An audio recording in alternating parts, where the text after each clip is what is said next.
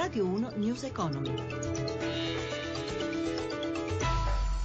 Buonasera da Stefano Marcucci, benvenuti a News Economy, borse europee in territorio positivo. Oggi tra poco vedremo le chiusure eh, con la redazione di Milano. Adesso però parliamo di mutui. In queste, ore, in queste ore infuria la polemica sulla direttiva europea che consente alle banche di entrare in possesso di un immobile su cui gravi un'ipoteca dopo sole sette rate del mutuo non pagate e senza passare per un tribunale. Il governo dopo le proteste si è detto disponibile a rivedere il decreto che recepisce la norma europea, ma c'è un'altra un'altra novità che fa meno clamore per chi è giovane e il mutuo al momento non può permetterselo. Massimo Giacomini. È una delle novità introdotte dalla legge di stabilità, comprar casa con il leasing con vantaggi fiscali particolarmente favorevoli per gli under 35. Ministero delle Finanze, Consiglio nazionale del notariato e l'Associazione italiana del leasing, con la benedizione delle associazioni dei consumatori, hanno presentato una guida per orientarsi nell'uso del nuovo strumento. Albino Farina, Consiglio nazionale notariato. La guida è quindi un'operazione di informazione informazione, di trasparenza, di corretta informazione anche piuttosto chiara, semplice nei confronti del cittadino di uno strumento nuovo, è facilmente reperibile. Una platea amplia, quella interessata al leasing immobiliare, Corrado Pizzalunga, presidente Assilea. È stato ponderato in oltre un milione di persone, di cui oltre 200.000 giovani tra i 25 e i 35 anni di età che abbiano meno di 55.000 euro di reddito e non possiedano dei titoli di proprietà come casa e persone che abbiano più di 35 anni di età, stiamo parlando di oltre 800.000 persone. Rimane sempre la raccomandazione di porre ogni elemento sotto la lente di ingrandimento. Rosario Trefiletti, Feder Consumatori. Come in tutte le cose, che il contratto venga letto a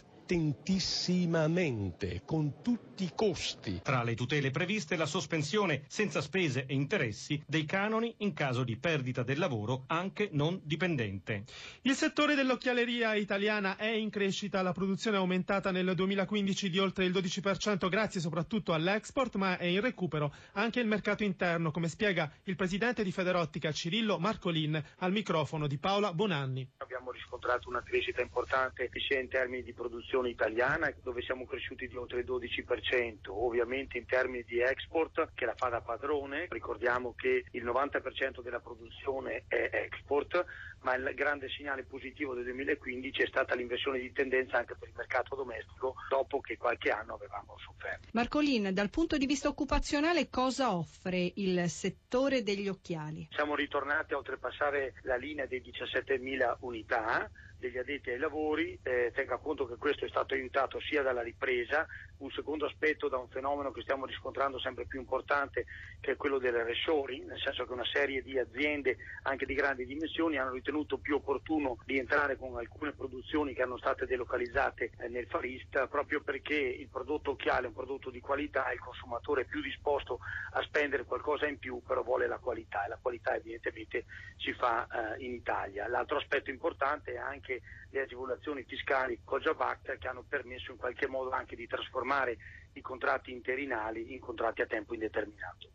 Ora la chiusura di Piazza Affari e delle altre borse europee. A Milano, Sabrina Manfroi con il quadro dei mercati. Contrastata sui mercati finanziari, bene le borse dell'Eurozona in prima linea a Milano che segna un guadagno sul finale di seduta di oltre un punto percentuale. Bene anche Francoforte più 0,6%, Parigi ha guadagnato lo 0,40%, Londra invece ha chiuso sotto la parità perdendo lo 0,010%, giù anche a Wall Street il Dow Jones e il Nasdaq che perde lo 0,23%. A Piazza Affari brillanti tutto il comparto bancario, soprattutto le popolari, Banco Popolare più 7%, Ubibanca e Popolare Milano più 5,3%, Unicredit ha guadagnato il 5%, Intesa San Paolo il 4%, sul fronte opposto Luxottica perde il 4,8%, male anche Terna giù di 2 punti percentuali. Da segnalare sul resto del listino il gruppo Espresso che guadagna il 15,9% in attesa dei dettagli sull'operazione di integrazione con la stampa e RCS più 7,2%. 2,2%. Lo spread si restringe a 123 punti base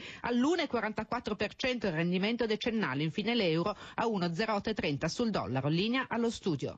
E News Economy a cura di Roberto Pippan si ferma qui. Mauro Zaninotto in regia. Grazie per averci seguito. Da Stefano Marcucci buon proseguimento su Radio 1.